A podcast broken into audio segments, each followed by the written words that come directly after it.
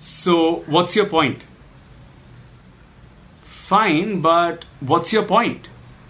Have you ever said that to someone who was simply going round in circles while they were talking?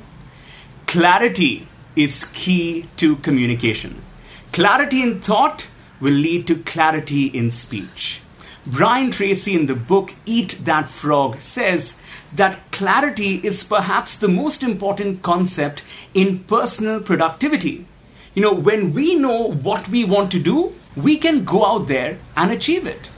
As a communicator, you need to first figure out what's your point. Junk the jargon. Speak with clarity and get to the point. This approach will eliminate confusion. It will quicken the process of reaching a solution. It will help you save a lot of time. And it will help you gain respect from your team. Clarity is key. I hope you got the point.